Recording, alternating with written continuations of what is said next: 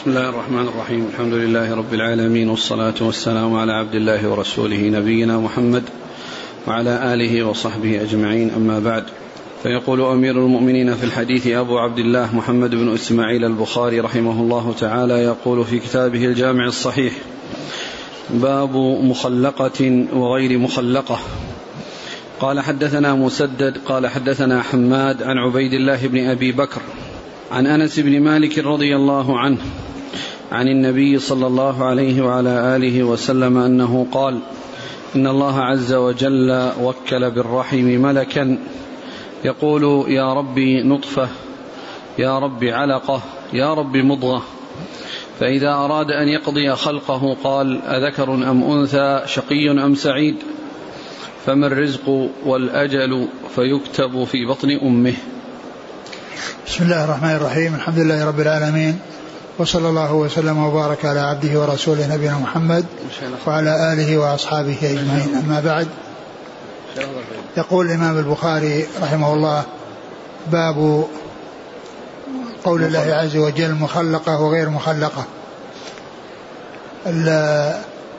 المقصود من هذه الترجمة آه، ذكر المضغة وأنها تكون مخلقة وغير مخلقة وكذلك ما سبقها من النطفة ثم العلقة ثم المضغة التي تكون مخلقة وهي التي صور فيها الإنسان وغير مخلقة التي لم يصور لأن المضغة لها حالتان الحالة الأولى أنها تكون قطعة من من من مثل مثل المضغة من من, من الأكل وثم يكون التخليق فيها بعد ذلك فهي تكون مخلقة وغير مخلقة.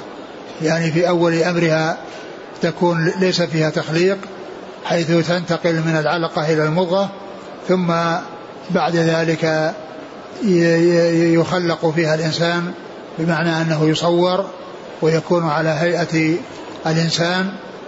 ثم بعد ذلك تنفخ فيه الروح بعد 120 يوما كما جاء في حديث عبد الله بن مسعود المتفق على صحته. ثم ذكر حديث آه أنس. حديث أنس أن أن الله وكل بال وكل بالرحم. وكل بالرحم ملكا يقول آه يقول نطفة علقة مضغة. فإذا أراد أن يقضي خلقه قال أذكر أم أنثى؟ فإذا أراد أن يقضي خلقه يعني قال أذكر أم أنثى يعني بعدما يصور ويعني هل هو يقال ذكر أو أنثى يعني شقي أو سعيد الرزق والأجل يعني أن هذه الأشياء تكتب وهي و و و و والإنسان في بطن أمه يعني عندما يكون يعني يصور ويخلق فيكتب أجله ورزقه وشقي أو سعيد. كما جاء بذلك في الحديث وغيره من الأحاديث. أعد الحديث. قال عن أنس رضي الله عنه قال صلى الله عليه وسلم إن الله عز وجل وكل بالرحم ملكا يقول يا ربي وكل بالرحم ملكا. وهذا يدل على أن من وظائف الملائكة أنهم منهم من هو موكل بالأرحام. منهم من هو موكل بالأرحام. والملائكة لهم أعمال كثيرة. وكلت إليهم يقومون بها. لا يعصون الله ما أمرهم ويفعلون ما يؤمرون ففيهم الموكلون بال الموكلون بالوحي والموكلون بالقطر والموكلون بالجبال والموكلون بالأرحام والموكلون بالجنة والموكلون بالنار والموكلون بالموت.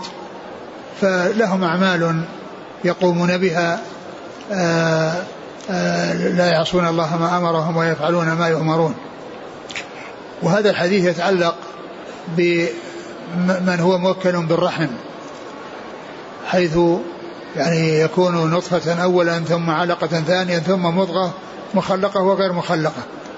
ثم مضغة وغير مخلقة ثم بعد ذلك يكتب الأجل والرزق والشقاوة والسعادة. وقيل إن البخاري رحمه الله ذكر هذا الحديث في أبواب الحيض لأن لأن قال لأن الحامل إنها لا تحيض. ولأن الحامل لا تحيض لأنها إنما يعني يعرف آه، حملها بانقطاع حيضها وبتوقف الحيض عنها وتوقف العادة عنها. لكن ليس هناك دليل يدل على أنها لا تحيض وأنها يعني والعلماء اختلفوا هل تحيض أو ما تحيض لكن ليس هناك نص يدل على أنها لا تحيض. نعم. يعني إذا الدم إذا نزل على المرأة وهي حامل إذا نزل على المرأة يعني وهو حامل وهي حامل فإذا كانت تعرف آه، لونه والعادة التي هي تعرفها من نفسها فإنه يعتبر حيضا لأن ما هناك دليل يدل على أن على أن أن, أن المرأة لا تحيض وأن الذي يحصل منها إنما هو دم فساد.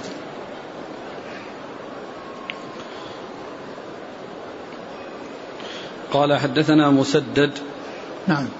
عن حماد بن زيد. عن عبيد الله بن أبي بكر. آه، بن أنس. نعم. عن أنس بن مالك. يعني يروي عن جده عبيد الله بن أبي بكر يروي عن جده أنس بن مالك. وهو رواية حفيد عن جد.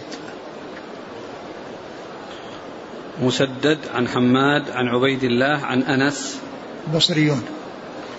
وهو رباعي. وهو رباعي من الحديث الرباعية في صحيح البخاري. نعم. قال رحمه الله تعالى باب كيف تهل الحائض بالحج والعمرة.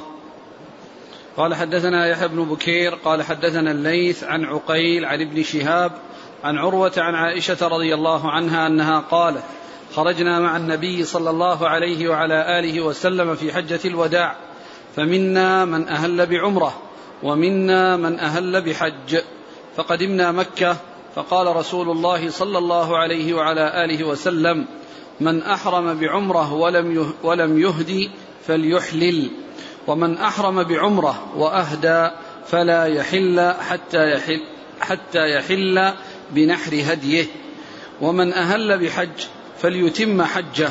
قالت فحضت فلم أزل حائضا حتى كان يوم عرفة ولم أهلل إلا بعمرة. فأمرني النبي صلى الله عليه وعلى آله وسلم أن أنقض رأسي وأمتشط وأهل بحج وأترك العمرة ففعلت ذلك حتى قضيت حجي فبعث معي فبعث معي عبد الرحمن بن أبي بكر وأمرني أن أعتمر مكان عمرتي من التنعيم. ثم ذكر هذه الترجمة وهي باب كيف تهل الحائض بالحج والعمرة. كيف تهل الحائض بالحج والعمرة؟ يعني الحائض في حال حيضها تدخل في الحج وتحرم بالحج أو العمرة وتفعل كل ما يفعله الحاج إلا أنها لا تطوف بالبيت حتى تطهر إلا أنها لا تطوف بالبيت حتى تطهر فيعني يعني هي تدخل في الحج وتحرم به أو تحرم بالعمرة وهي حائض وذلك لا يمنعها.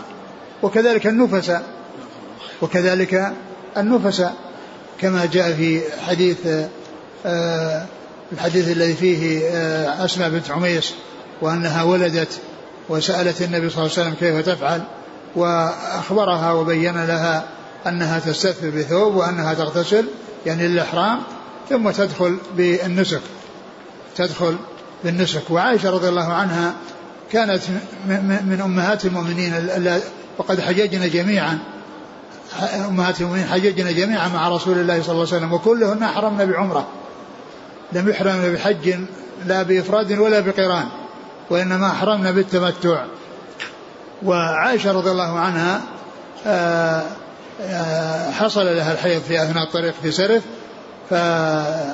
فبقيت آه، على إحرامها حتى جاء حتى جاء ليلة عرفة وأمرها عليه الصلاة والسلام أن تنقض شعرها وتمتشط وتدع العمرة أو تترك العمرة أي تترك أعمالها وأفعالها.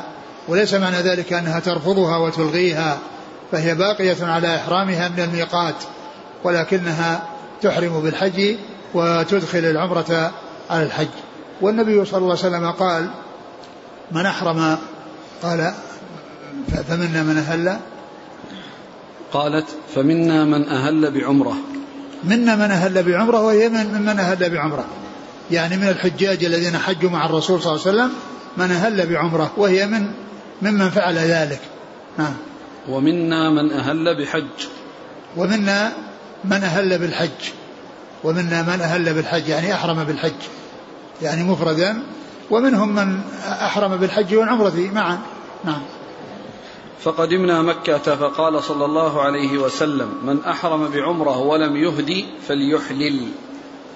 نعم. ومن ولما قدموا مكة أو قرب قدومهم مكة أرشدهم عليه الصلاة والسلام أن من أهل بعمرة ولم يهدي فإنه يحلل.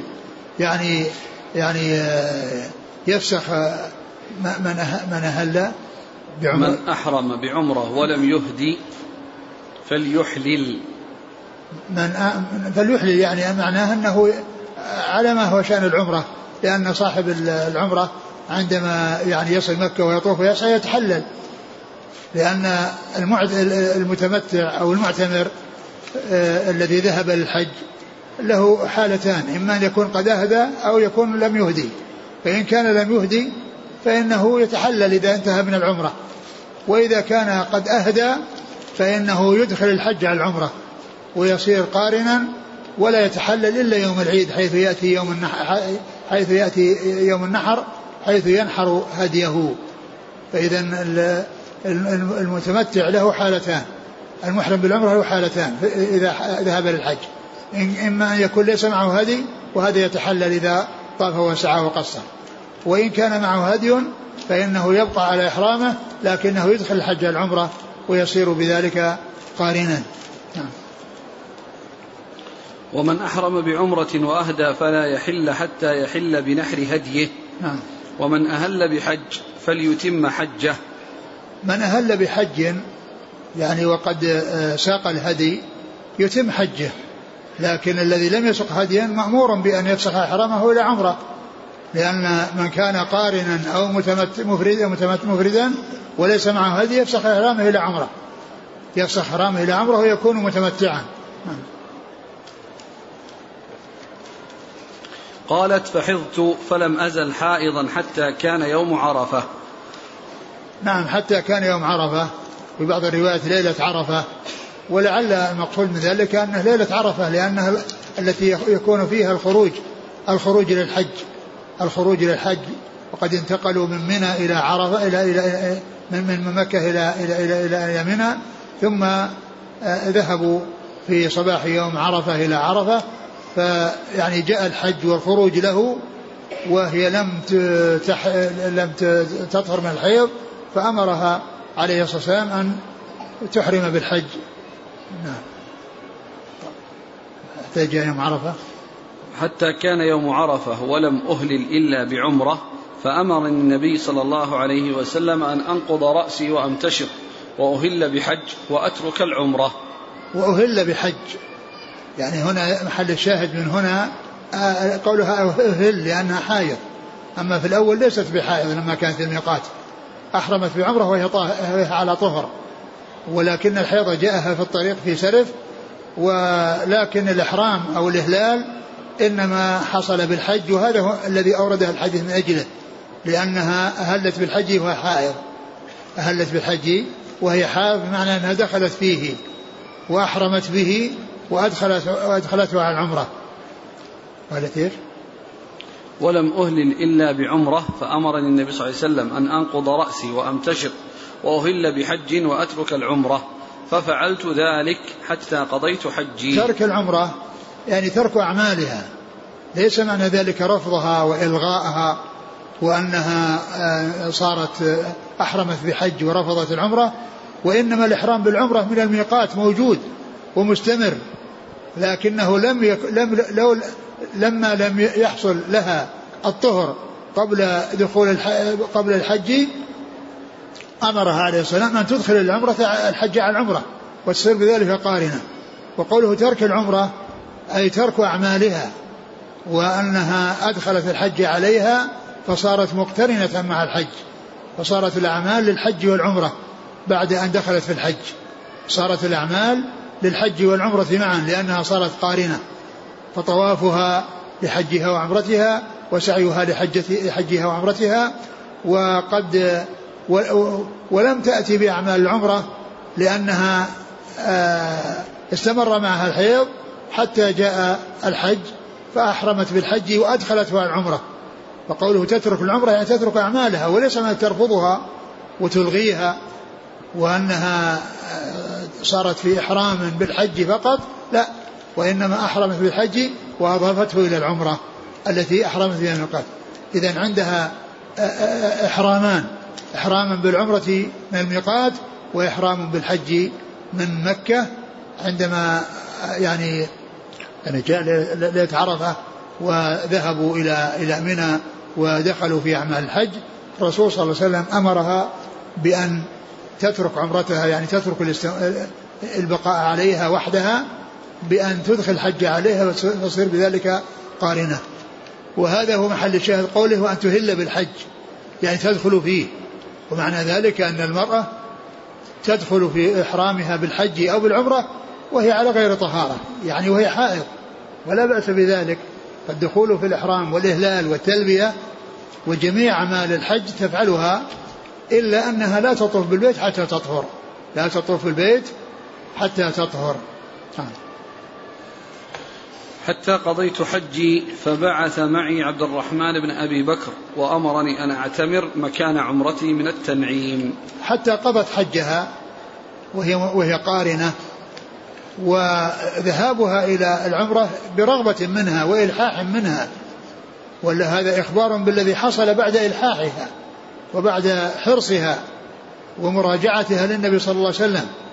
وقال يعني يكفيك طوافك وسعيك عن حجك وعمرتك يعني أنها قارنة. فلما ألحت عليه أمر أخاها عبد الرحمن ليلة الحصبة وهي ليلة الرابع عشر الذي كانوا باتوا فيه بالمحصب والذي آه، في آخره نزلوا وطافوا طواف الوداع وصلى الفجر صلى الله عليه وسلم بالناس ثم خرج إلى المدينة فهي في تلك الليلة ذهبت ورسول الله صلى الله عليه وسلم وأصحابه بالمحصب.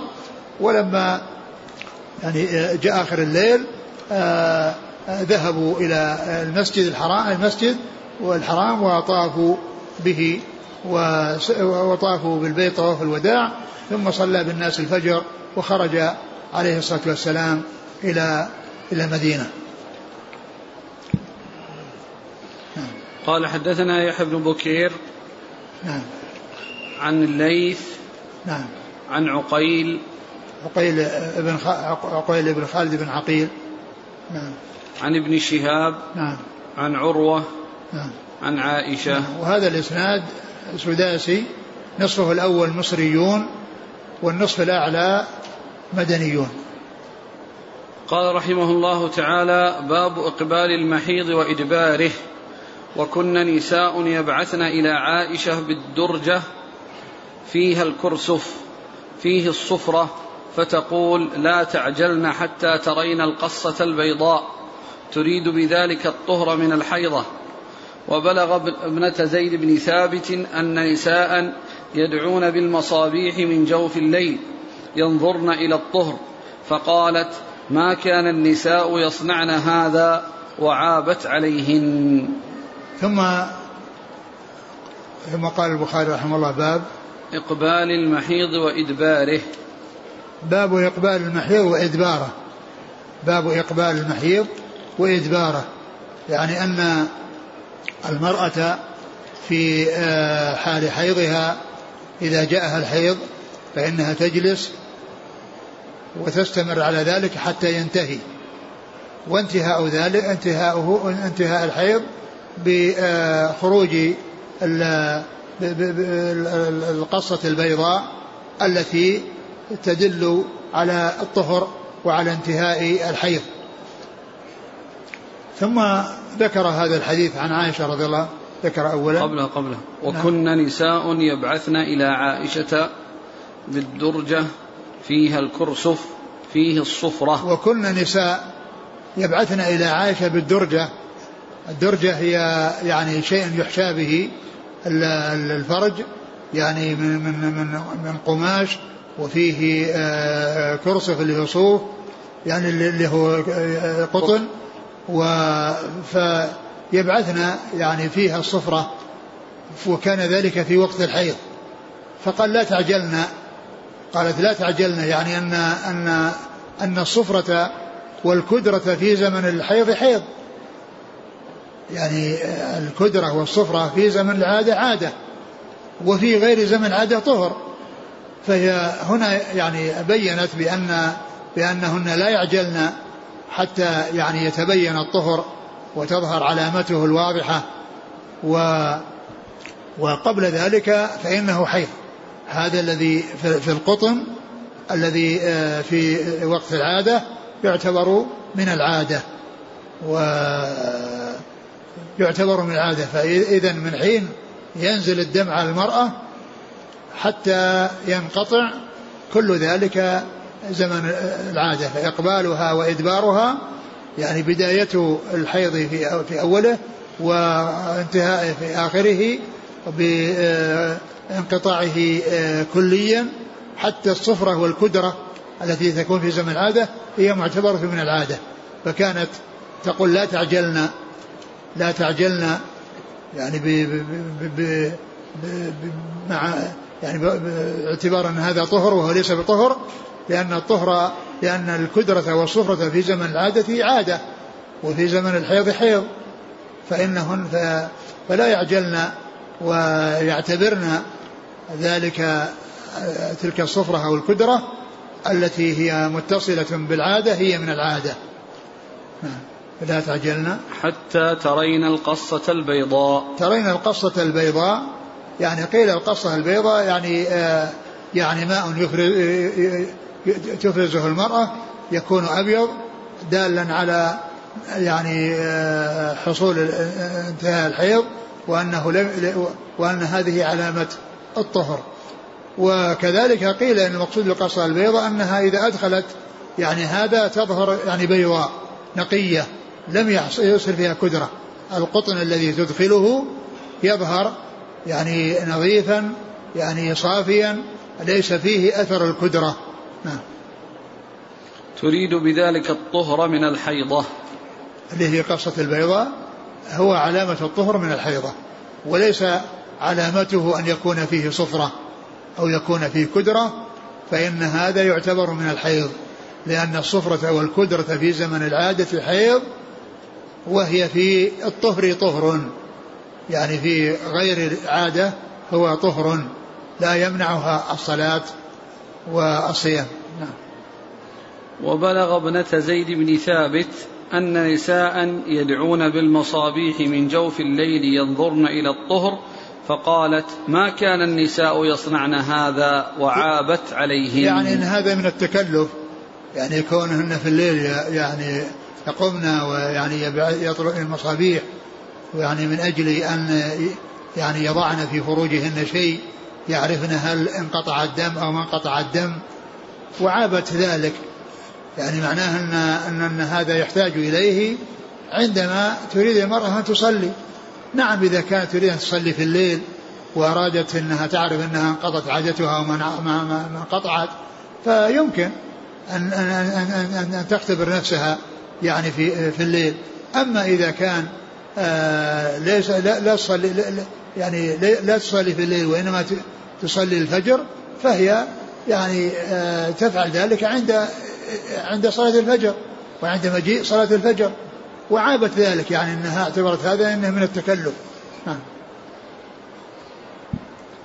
قال حدثنا عبد الله بن محمد قال حدثنا سفيان عن هشام عن أبيه عن عائشة رضي الله عنها أن فاطمة بنت أبي حبيش رضي الله عنها كانت تستحاض فسألت النبي صلى الله عليه وعلى آله وسلم فقال ذلك عرق وليست بالحيضة فإذا أقبلت الحيضة فدعي الصلاة وإذا أدبرت فاغتسلي وصلي.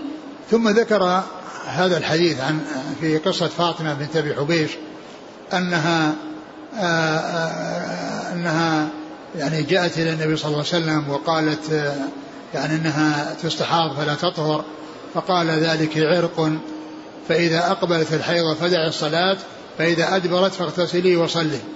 يعني معنى ذلك أن المرأة التي هي مستحاضة في بعض آه، وقتها يكون آه، حيض وعلامة الحيض بأنها تعرف عادتها قبل أن يجيئها تجيئها الاستحاضة. فإذا أقبلت بمعنى أنها تعرف أنه في اليوم الفلاني من الشهر الفلاني من الشهر تأتيها عادتها لمدة أربعة أيام أو خمسة أيام وتعرفها قبل أن يأتيها تأتيها الاستحاضة فإنها تمسك عن الصلاة وتدع الصلاة يعني إذا أقبلت الحيضة. بمعنى أنه آه، جاءت الوقت الذي اعتادت فيه أن الحيض يأتيها. هذا إذا كانت لها عادة معتادة ومعروفة فإنها تجلس تلك العادة من حين يأتيها الحيض إلى أن يدبر الحيض. وإذا أدبر الحيض تغتسل وتصلي. تغتسل وتصلي ولو كان عليها الدم. لأنه مضى وقت العادة اللي هو مثلا خمسة أيام أو ستة أيام الذي اعتادته وعرفته قبل أن تأتيها الاستحاضة. فإنها تجلس هذه المدة التي تعرفها بالإقبال والإدبار. بمعنى أنها تقبل في عادتها في, اليوم الفلاني من الشهر وتنتهي في اليوم الثاني من الشهر. أو تكون ليس لها عادة ولكن لها تمييز. وذلك بأنها يعني تعرف لون الدم يتغير بأن يكون أسود له رائحة يعني خاصة فإنها تمتنع عندما يبدأ آه، تغير اللون. وإذا أدبر بمعنى أنه ذهب ذلك اللون الخاص الذي له رائحة كريهة فإنها بعد ذلك آه، تغتسل وتصلي. يعني معنى ذلك أنه عند انتهاء الحيض ولو كانت الدم مستمرا معها استحاضة فإنها تغتسل وتصلي ويكون حكمها حكم الطاهرات. تغتسل عند انتهاء الحيض وتصلي. محل الشاهد من ذلك الإقبال والإدبار لأنه قال إقبال إقبال الحيض وإدباره يعني أن المرأة تعرفه يعني إذا كانت غير مستحاضة بنزول الدم عليها حتى ينقطع وترى القصة البيضاء وإن كانت مستحاضة فإنها تجلس عادتها التي تعرفها بالعادة أو بالتمييز وإذا أقبلت تترك الصلاة وإذا انتهت تغتسل وتصلي وتكون بين الحيضتين يعني من حين تطهر إلى أن تأتي الحيضة الثانية فإن حكمها حكم الطاهرات. قال حدثنا عبد الله بن محمد هو الجعفي. عن سفيان وابن عيينة. عن هشام عن أبيه عن عائشة. نعم. قال رحمه الله تعالى باب لا تقضي الحائض الصلاة. وقال جابر وأبو سعيد رضي الله عنهما عن النبي صلى الله عليه وسلم تدع الصلاة. نعم.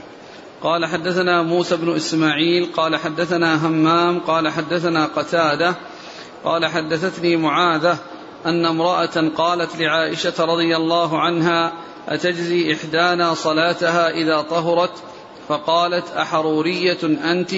كنا نحيض مع النبي صلى الله عليه وعلى آله وسلم فلا يأمرنا به أو قالت فلا نفعله. أعد أن امرأة قالت لعائشة أتجزي إحدانا صلاتها إذا طهرت؟ فقالت أحرورية أنت؟ كنا نحيض مع النبي صلى الله عليه وسلم فلا يأمرنا به. أو قالت فلا نفعله. ذكر هذا الحديث باب تقضي لا. باب؟ لا تقضي الحائض الصلاة. باب لا تقضي الحائض الصلاة. يعني مر أنها تقضي الصوم وأنها لا تقضي الصلاة وهنا عقد الترجمة لكونها لا تقضي الصلاة. وقد مر أنها تقضي الصوم.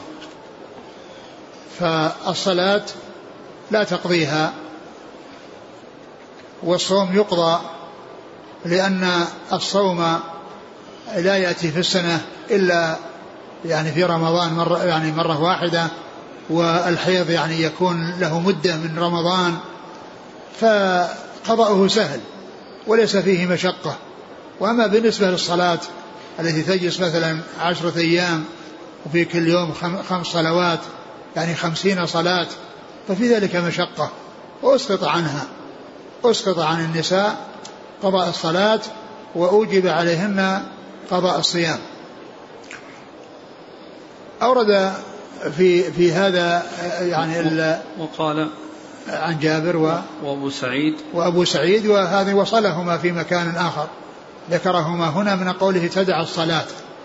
وهذا ليس فيه قضاء ليس فيه ذكر القضاء وإنما اللي فيه ذكر القضاء هو الحديث الثاني.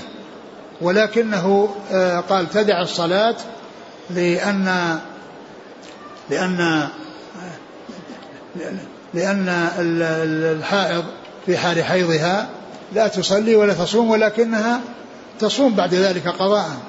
وأما الصلاة فإنها تدعها في حال حيضها تدعها في حال حيضها ولا تقضيها إذا طهرت كما هو الشأن في حال الصيام بأنها تدعه في حال حيضها وتقضيه.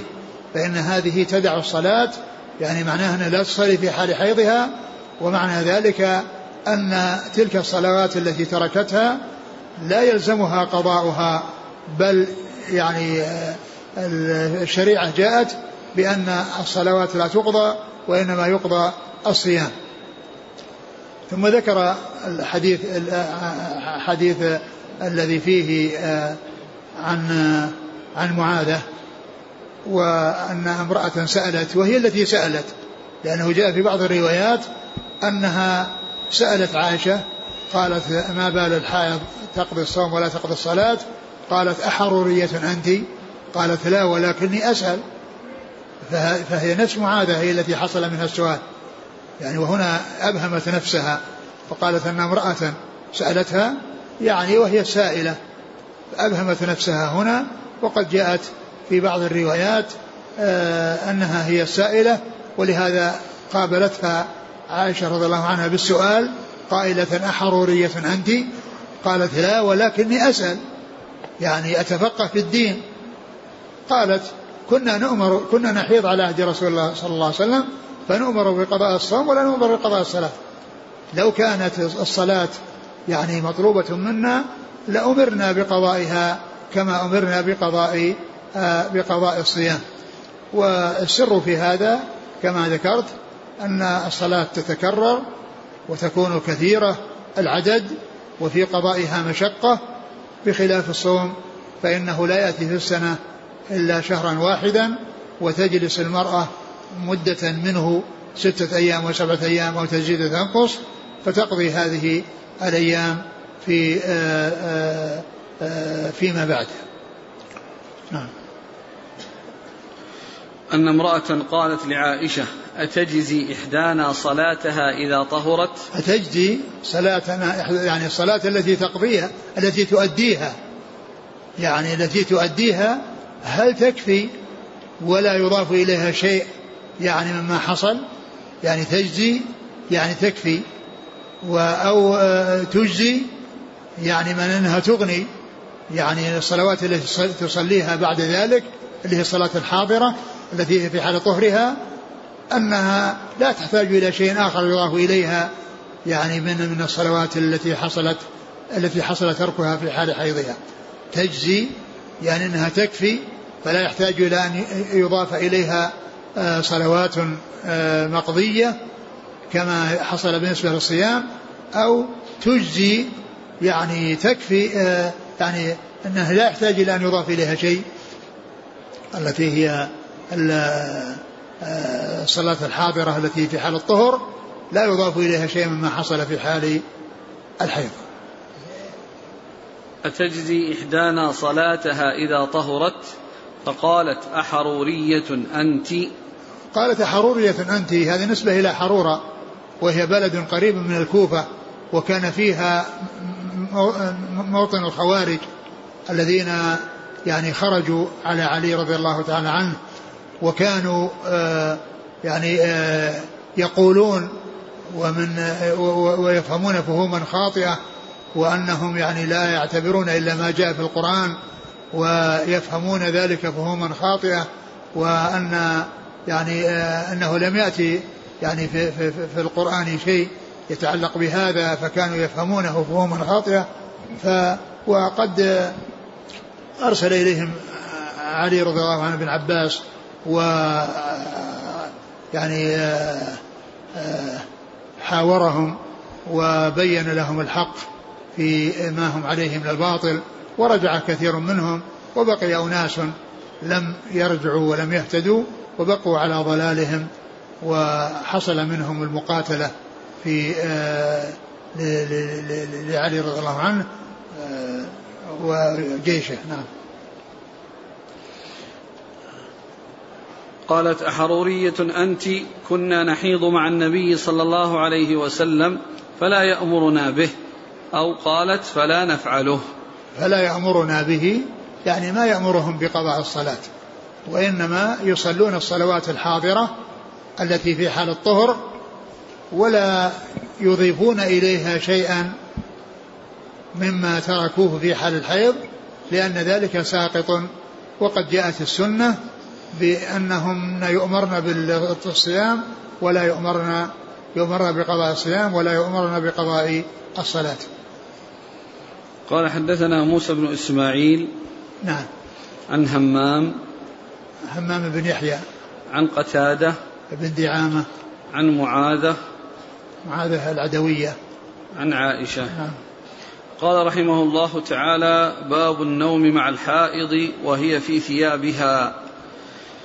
قال حدثنا سعد بن حفص قال حدثنا شيبان عن يحيى عن أبي سلمة عن زينب ابنة أبي سلمة. حدثته أن أم سلمة رضي الله عنها قالت حضت وأنا مع النبي صلى الله عليه وسلم في الخميلة فانسللت فخرجت منها فأخذت ثياب حيضتي فلبستها فقال لي رسول الله صلى الله عليه وسلم أنفست قلت نعم فدعاني فأدخلني معه في الخميلة. قالت وحدثتني أن النبي صلى الله عليه وسلم كان يقبلها وهو صائم وكنت أغتسل أنا والنبي صلى الله عليه وسلم من إناء واحد من الجنابة. ثم ذكر باب النوم مع الحائض وهي في ثيابها. باب النوم مع الحائض وهي في ثيابها.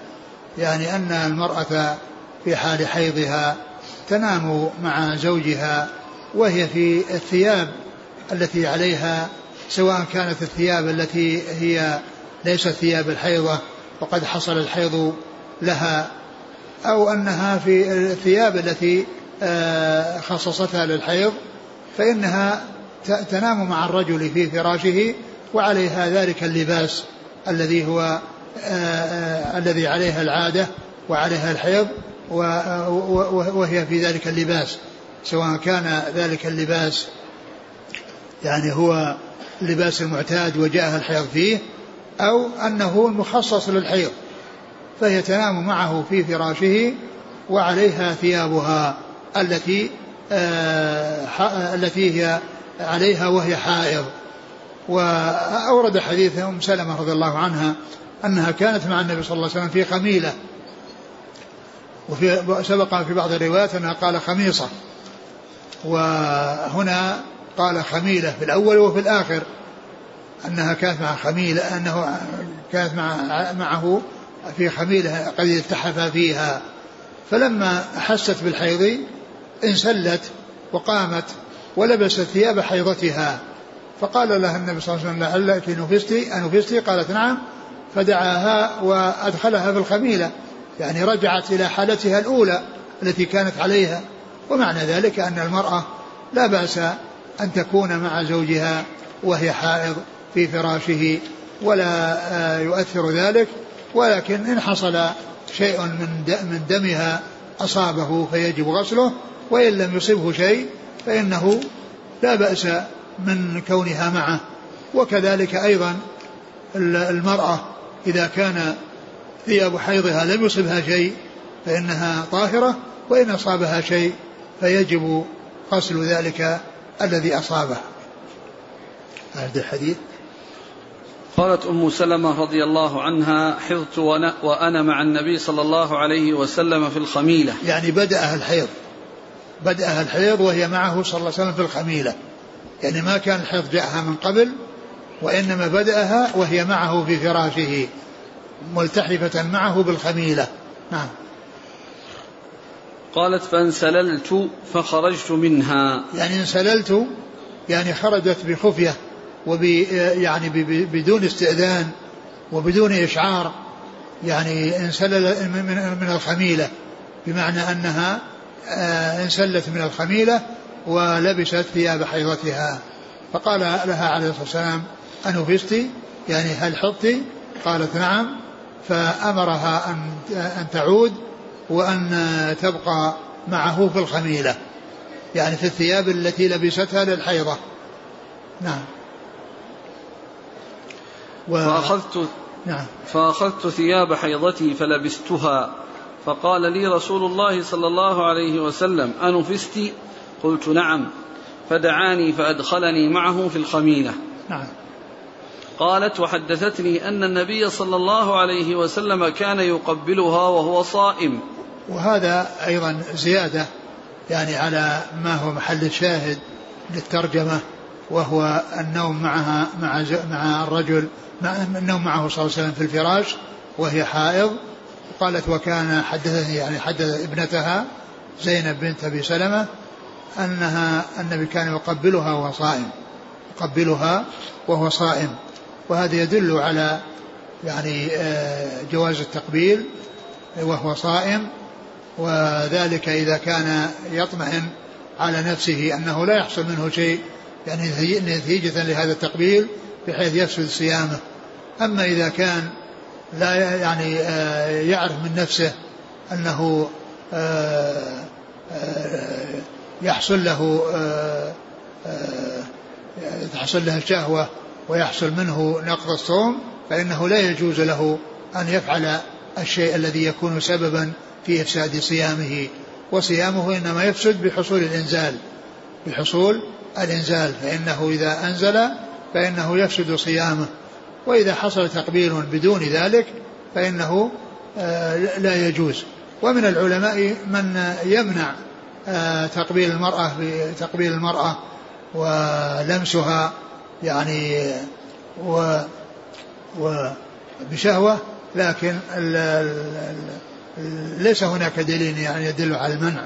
ولكن إذا كان يعرف أنه سيحصل منه له تأثر وضرر وإفساد الصوم لا يفعل.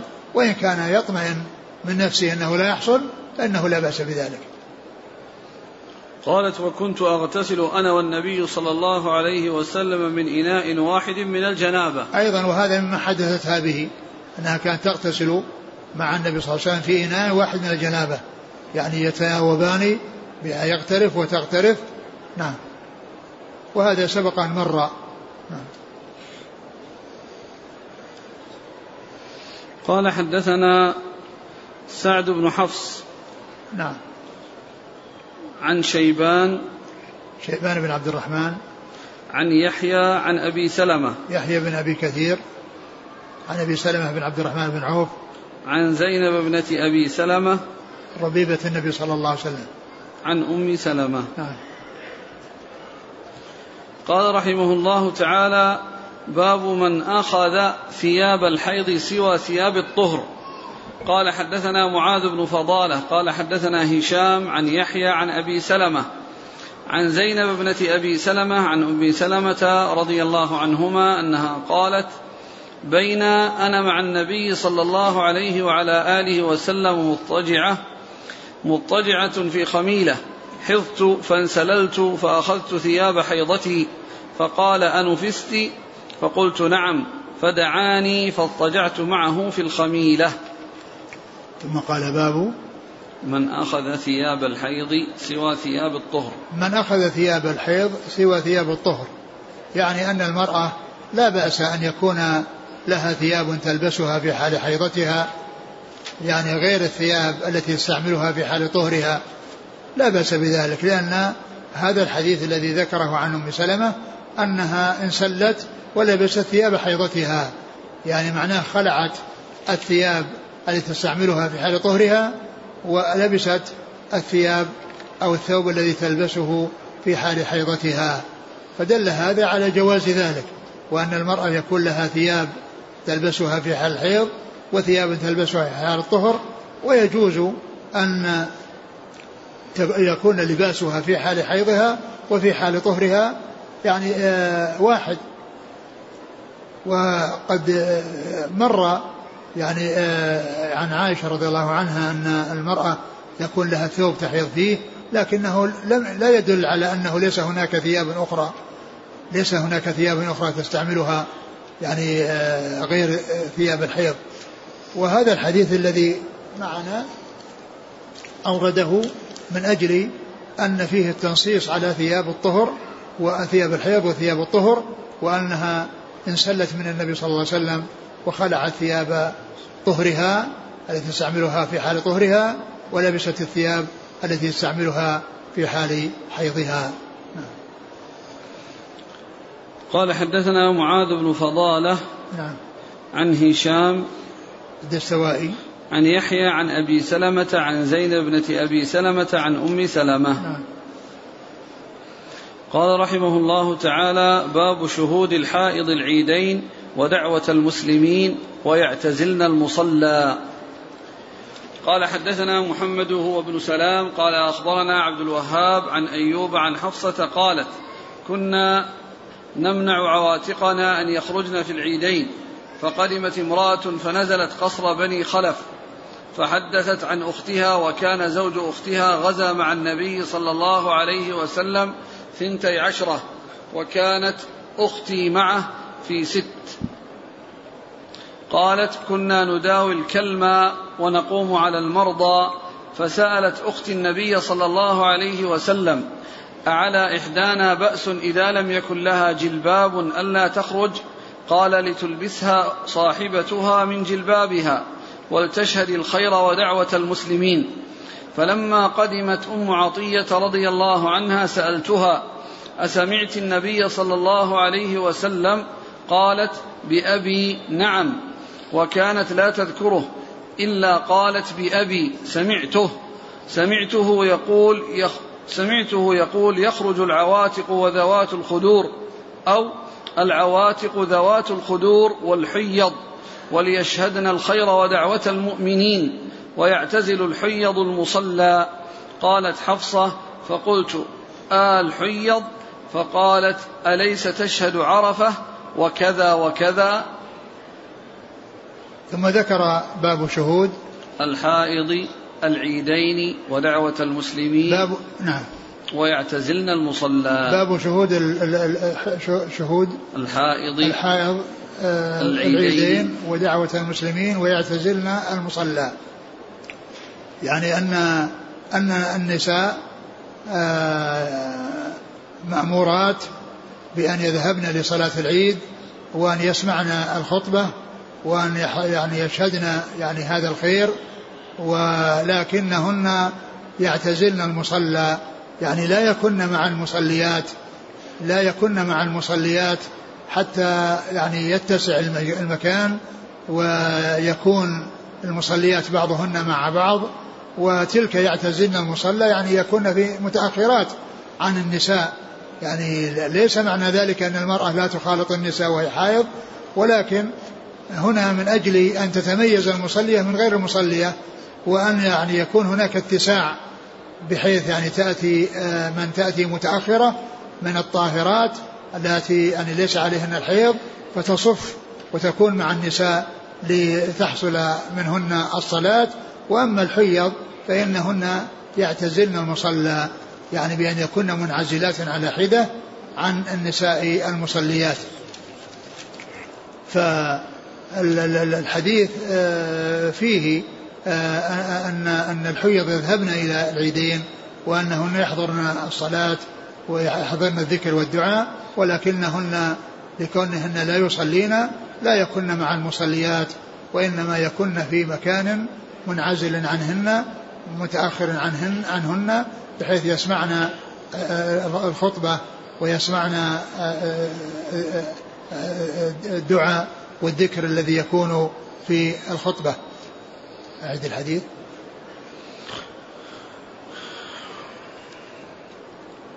عن أيوب عن حفصة قالت كنا حفصة بنت سيرين. نعم.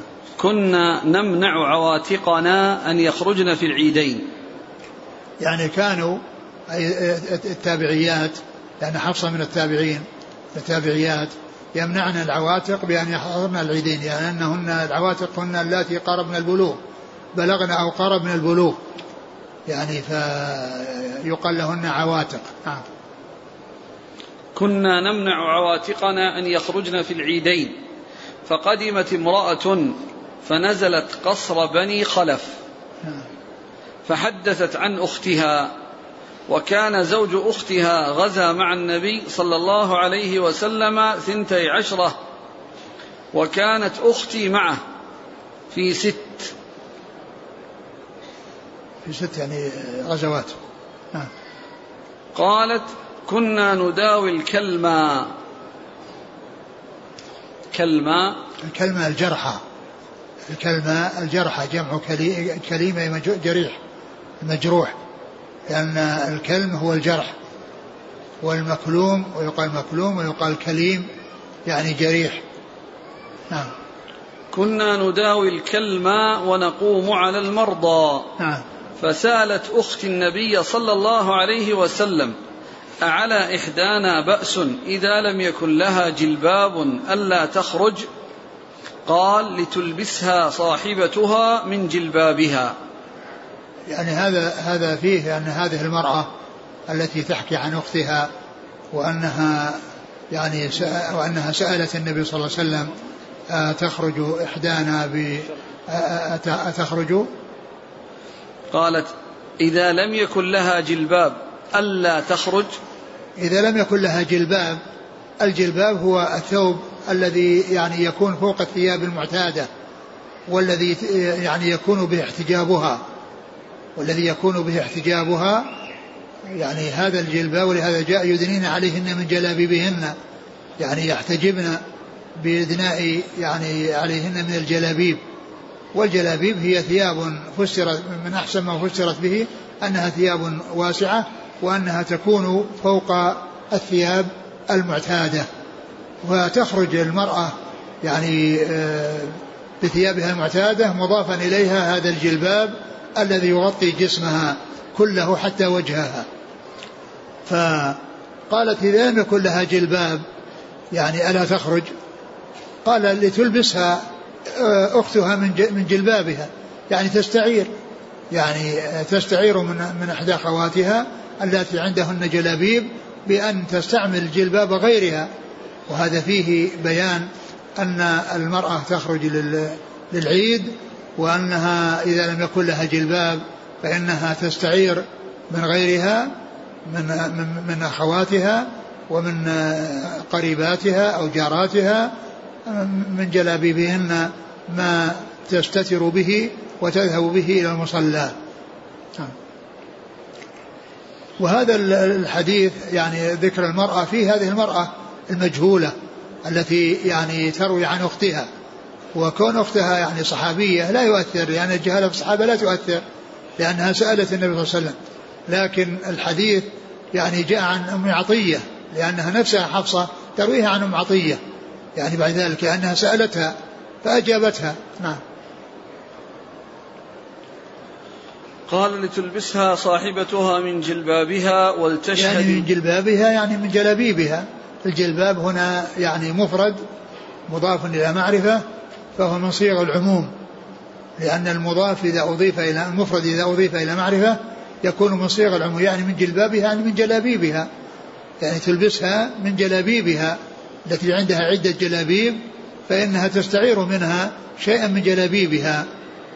فالمفرد هنا ليس مع ذلك أنها تقطع لها شيئا من جلبابها وإنما تعيرها شيئا من جلابيبها لأن الاسم المفرد إذا أضيف إلى معرفة فإنه من صيغ العموم. نعم. ولتشهد مثل قوله, مثل قوله وإن تعدوا نعمة الله لا تحصوها يعني نعم الله. نعم. ولتشهد الخير ودعوة المسلمين. نعم.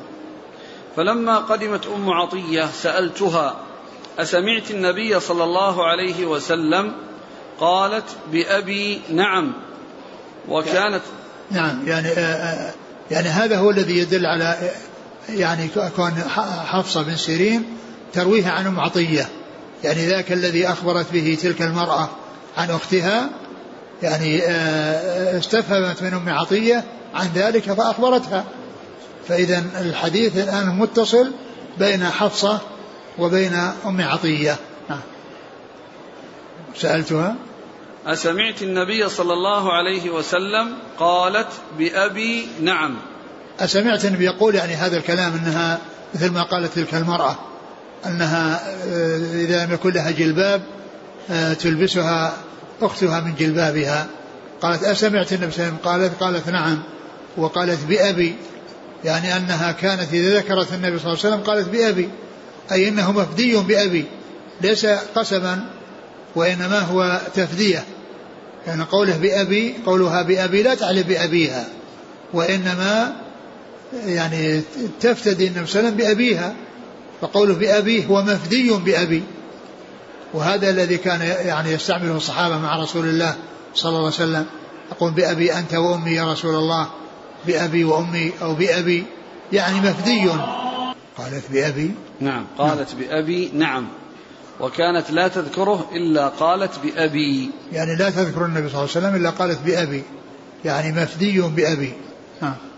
سمعته يقول يخرج العواتق وذوات الخدور أو العواتق ذوات الخدور والحيض وليشهدن الخير ودعوة المؤمنين ويعتزل الحيض المصلى.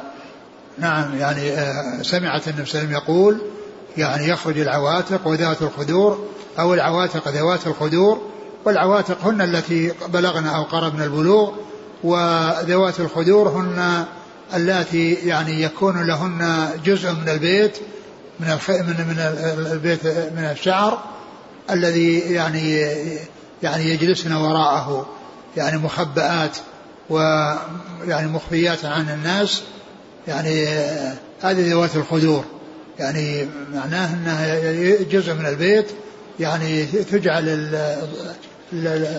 العواتق ذوات الخدور أو العواتق العواتق وذوات الخدور لأن لأنها إما أن تكون العواتق ذوات الخدور لأن هذا من شأن العواتق أو أن المقصود من ذلك العواتق وذوات الخدور اي اي أي نساء يعني كنا يخبأن يعني وراء الخدور التي تكون في بيوت الشعر. نعم.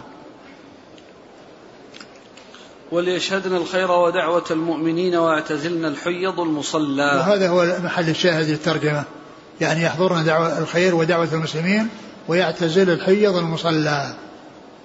نعم. قالت حفصة فقلت آه الحيض. فقالت أليس تشهد عرفة؟ وكذا وكذا. نعم آل حيض يعني كأنها مستغربة أن الحيض يذهبن قالت أليست تشهد عرفة؟ وكذا وكذا. يعني ومزدلفة ومنى يعني هذه المشاعر تحضرها وتدخل في هذه العبادة وهي حائض فكذلك أيضا تذهب وتحضر وتسمع الدعاء وتسمع الذكر وهي حائض. قال حدثنا محمد هو ابن سلام. نعم. كلمة محمد هو بن سلام أو بن سلام يعني كلمة هو يعني الذي قالها من دون البخاري. الذي قالها من دون البخاري لأن البخاري ما يقول حدنا محمد هو بن سلام وإنما يقول محمد بن سلام. أو يقول محمد والذي يأتي بعده يوضحه فيقول ابن هو ابن سلام هو ابن سلام. وهذا يبين أن أن كلمة هو تكون من من من, من المؤلف وأن المقصود من ذلك من وراءه الذي يروي عن المؤلف. يعني ليس معناه أنها ما تكون إلا في أثناء الإسناد بل تكون في أول الإسناد. تكون في أول الإسناد ويكون الذي قالها هو من دون المؤلف. الذي من قالها من دون المؤلف. ولهذا بعض النسخ ليس فيه هو بن سلام. فيه محمد بن سلام وفي بعضها محمد. نعم. عن عبد الوهاب. بن عبد المجيد. عن أيوب السختياني عن حفصة بنت سيرين عن أم عطية رضي الله عنها. باب إذا حاضت في شهر ثلاث حيض. والله أعلم وصلى الله وسلم وبارك على عبده ورسوله نبينا محمد وعلى آله وأصحابه أجمعين. جزاكم الله خيرا وبارك الله فيكم. ألهمكم الله الصواب ووفقكم للحق. نفعنا الله بما سمعنا وغفر الله لنا ولكم وللمسلمين أجمعين. آمين. الحافظ ابن حجر قال في بالنسبة هل الحامل تحيض؟ يقول وأقوى حججهم أن الاستبراء بالمحيض فلو كانت الحامل تحيض لم تتم البراءة بالحيض. يقول الأخ ما الجواب عن هذا الاستدلال؟ إيش إيش يقول الحافظ وأقوى حججهم أن الاستبراء بالمحيض. فلو كانت الحامل تحيض لم تتم البراءة بالحيض. لأنه جاء لأنه جاء ما يدل على أن على أن الحامل إنما هو بوضع الحمل.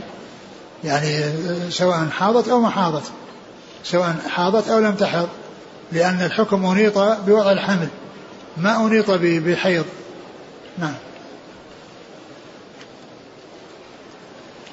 يقول بعض النساء ينقطع عنها الدم في الصباح ثم يعود في آخر الليل. فهل يصح أن تجلس يوما من غير أن تصلي من حين انقطاع الدم من أول النهار إلى آخر الليل؟ يمر عليها الصلوات كلها ما تصلي وهو قد إذا كان إذا كان الانقطاع نهائي إذا كان انقطاع نهائي وأنها طهرت فإنها تصلي تغتسل وتصلي لكن إذا كان يعني جريانه وقف أو أنه يعني فيه يعني صفرة أو كدرة فإنه حيض ما دام أنه في زمن العادة إذا طهرت المرأة عند صلاة العصر فهل تصلي الظهر مع العصر؟ نعم تصلي الظهر مع العصر لأنها تجمع معها نعم. يقول ما حكم إسقاط الجنين قبل نفخ الروح الجنين يعني لا يسقط. يعني عندما يعني إذا تحمل المرأة يعني قبل نفخ الروح أو بعد نفخ الروح فكل ذلك ليس لها أن تسقطه. يقول في هذه الأيام تقام صلاة العيد في المساجد فهل يجوز للحيض أن يدخلن المسجد حتى يشهدن الخير لا, لا, لا ما يدخلن وإنما يكون في خارج المسجد. الآن بالنسبة للعاملات في الحرمين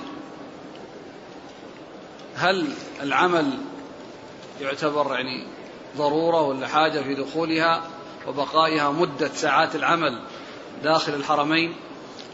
آه، المرأة الحائض ليس لها أن تبقى في المسجد يعني تجلس فيه يعني لها المرور وأما كون تجلس فيه فليس للمرأة أن تجلس فيه سواء كانت عاملة أو غير عاملة. طيب هذا يترتب عليها يعني كل شهر راح تغيب ست سبع أيام. نعم.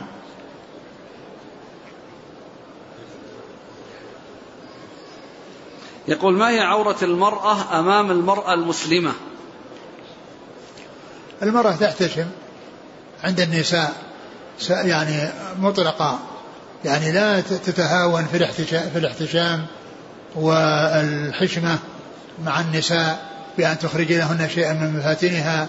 أو شيئا من جسمها وإنما عليها أن تتستر وأن تحرص على المحافظة على التستر في جميع أحوالها يعني آه، مع حتى مع النساء نعم وهل فرق هناك فرق بين العورة أمام أمام المرأة المسلمة وأمام المرأة الكافرة؟ المرأة المسلمة يعني لها أن تبدي لها ما تبديه لمحارمها. تبدي لها ما تبديه لمحارمها. وأما بالنسبة للكافرة فلا تبدي لها يعني شيء من محاسنها. نعم. ما اشتهر عند لأنه جاء نسائهن. نعم. يعني نسائهن المسلمات. نعم. صلى الله عليك. اشتهر عند الناس أن عورة المرأة أمام المرأة من السرة إلى الركبة. هل هذا عليه دليل؟ ما ما نعلم ما نعلم فيه شيء لكن ما نعلم شيء يدل عليه. لكن التستر و وترك الابتذال يعني أمام النساء هذا أمر مطلوب. ليس المرأة أن تظهر أمام النساء ما عندها غطت ما بين السرة والركبة وكشفت الباقي. لا يليق لا يليق بالنساء أن يفعلن ذلك ولا يسوغ لهن أن يفعلن ذلك لأن هذا ينافي الحشمة. وهو تبذل. نعم. صلى الله عليك. أحيانا ترضع المرأة ابنها أمام يعني النساء فتخرج الثدي. الذي ينبغي لها أنها تخفيه أنها تغطيه. وإذا يعني أظهرته عند أخواتها وعند قريباتها يعني فالأمر سهل لكن الذي ينبغي لها أن تحرص على التستر. جزاكم الله خيرا. سبحانك اللهم وبحمدك أشهد أن لا إله إلا أنت أستغفرك.